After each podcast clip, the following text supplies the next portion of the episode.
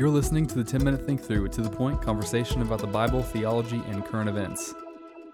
On Easter Sunday, I had a short little point in my message where I referred to the fact that American Christians love Christian celebrities. So I alluded to the fact that uh, I didn't allude to. I just blatantly said if you go to Lifeway, you're going to see that the first books you encounter when you walk in the door are likely either from Tony Dungy, Tim Tebow, or Chip and Joanna Gaines. And I think that that is true. There are other authors who have become famous just because they've written a lot of books and have a lot of uh, things to say. But by and large, that's one place I think we see our affinity toward uh, Christian celebrities. But that's certainly not the whole story. We have a fascination with these kinds of uh, of ideas that someone could live in both worlds. I think that they could be fully committed to Christ and also be a part of uh, the kind of the broader entertainment culture. And I think it's entirely possible. I think there are people who do a great job at that. But I do think that we can become fascinated and obsessed with um, the idea that that's necessary in order for the gospel to go forth, which really keeps us from being really engaged in uh, being able to really live for Christ in our boring existence. It is interesting. I think it's uh, to me, it's very similar to why we care about uh, an actor's uh, political view. You know that why the the political views of Hollywood are all of a sudden important, especially around election season. And so, there's nothing inherent about being an actor that makes you more or less politically informed uh, or able to to form an opinion. You know, more or less handily. But we do find interesting the opinions of famous people and so it doesn't just stop at politics of course it it you know bleeds into other areas and so one of those areas is uh, religion and spirituality and Christian celebrities. And so I, you know, I think it's a similar a similar thought there that there's not anything inherent about them, but it's more of like uh, the culture is built to give them that expression. Yeah, what is it? Do you think it's just that we love celebrities just in general, and so the fact that like we can share a worldview with them, it just makes us feel good, like validated? Like, what do you think it is that draws us to Christian celebrities? I think so. I like Brett saying. I don't think it's unique to Christians by any means. I think it's in human nature. Yesterday the uh, Trump "Show Us Your Taxes" rally, uh, it was Sarah Silverman at the mic and the the clip I saw. I mean, you know, you just have a desire, I think, to um, to validated is a great word, Jared. I, you know, we feel like what we believe matters if someone who other people listen to, to them because they don't listen to us, right? If some if if other people who who do get listened to think the same thing, well then it kind of boosts our self importance a little bit. I think there's probably some of it to be found in like the the growth of uh, maybe the the anti culture wars of uh, you know years past in the church. It felt like so many uh, so many celebrities were targets of whether Christian preaching or Christian authorship, that when you do find someone who might, uh, and and and let's be clear that that just because we might name an author or a author, a celebrity or whomever, doesn't mean that we necessarily support all that they do, and you got to be you got to be careful with that.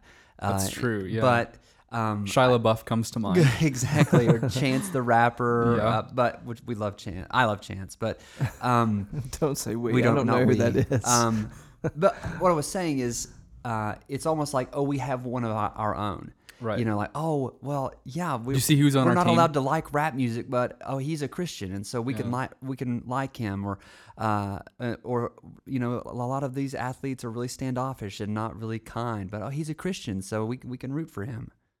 Yeah, and I think it's a good thing to root for him. You know, I mean, let's be on let's be on the team of people who are really going to authentically stand for Christ. You know, I, back to Chip and Joanna. I mean, they took that hit a little while back because of the fact that their church, at their church, their pastor preached a message that was uh, anti-gay uh, marriage, and they, uh, I think, I think they handled that really well. Yeah, I think they said you know what they needed to say and they were winsome and kind and gracious like i i'll affirm again when i said on sunday i'm pro shiplap i mean i think that it is a great i think they're doing a great job in uh, in many ways, representing Jesus. We should be on their side. We should be in their corner. It's that um, we need to be careful not to to um, kind of attach our hope to that. Yeah, I think it's also another another caution is, um, and that was that's actually really helpful to not attach your hope to any uh, super high profile person. Um, but I think another area of caution for us is to confuse uh, platform size with wisdom. And so uh, for me, it's the the question of what book should I read when I walk into the bookstore should really have little to do with an author's notoriety and more to do with uh, with how much wisdom that author might have. I mean, some of the best books that I've read, one in particular comes to mind that uh, we're, we're reading around here, are not the the written by the most well-known guys, and they the cover is not super cool looking, but it, the the information inside is just uh, unbelievable. It's amazing, and so let's not confuse uh, popularity with with wisdom. Yeah, and we don't want to build our theology around around this idea either. You know, I I don't, and to be fair, I don't think Tebow nor Dungy nor anyone else is calling us to build our theology around them. Like they're not. I, I'm still trying to. You can tell I'm kind of backpedaling here, being no. Like I like Tony Dungy, I really do. I think these people are great.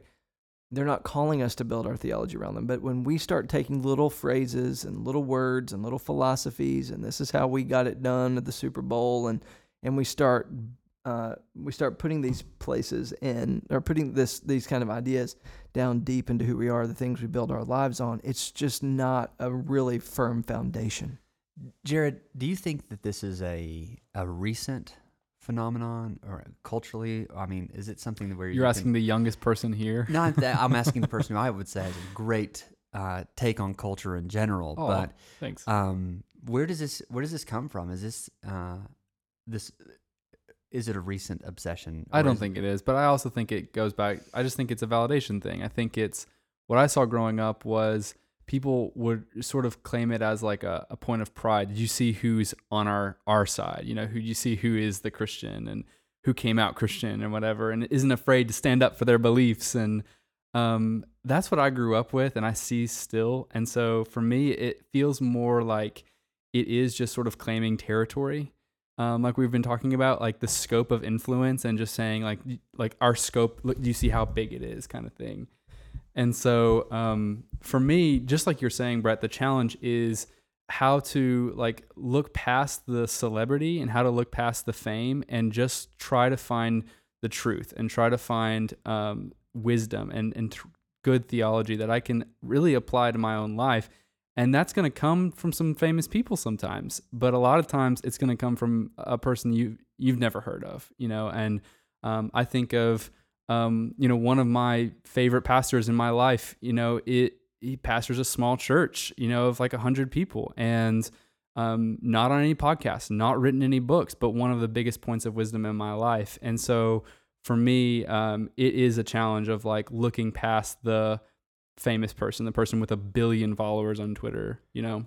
So Yeah. then, why why do we do this podcast? Why are we or what are we trying to tell people? So we can get famous, man. exactly. That's it. That's the point. Well, I think I was just gonna say sorry to interrupt. I thought you had another thought there. no, I I- genu- genuinely want to know Yeah, we for uh, them. I think that uh, I I'll, I'll answer that question, but it's a it is a different day as well that we're living in where we can even have Christian celebrities who who are pastors.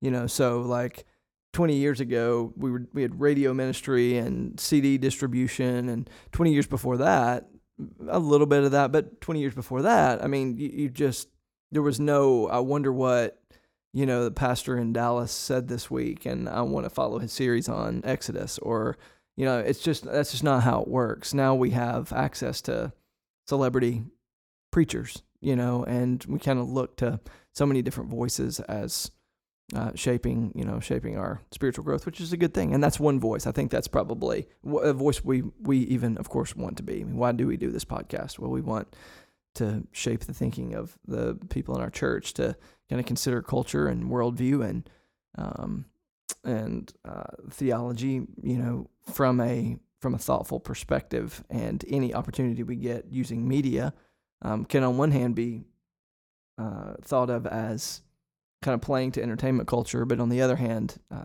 it's really helpful. It's a good day we live in where media can be so utilized for purposes of the gospel. And I mean, it it's kind of an amazing thing that we can publish a, a podcast episode on whatever platform and you have the opportunity to respond. It's not just us shouting at you. There's opportunity for conversation. And um, I mean, people in our church, they know us, right? So they can come up to us on Sunday and be like, hey, let's talk about that thing you said on the podcast. And that's happened. that happens often. multiple times. And that's awesome. That's part of what I perceive as the point is to be able to really, it's a jumpstart into conversation in another Yes. space. Absolutely. Thanks for listening to this episode of the 10 Minute Think Through. If you enjoyed our podcast, please take a moment to rate us on the iTunes or Android podcast store. You can find all of our episodes and submit a topic request on our website, 10minutethinkthrough.com.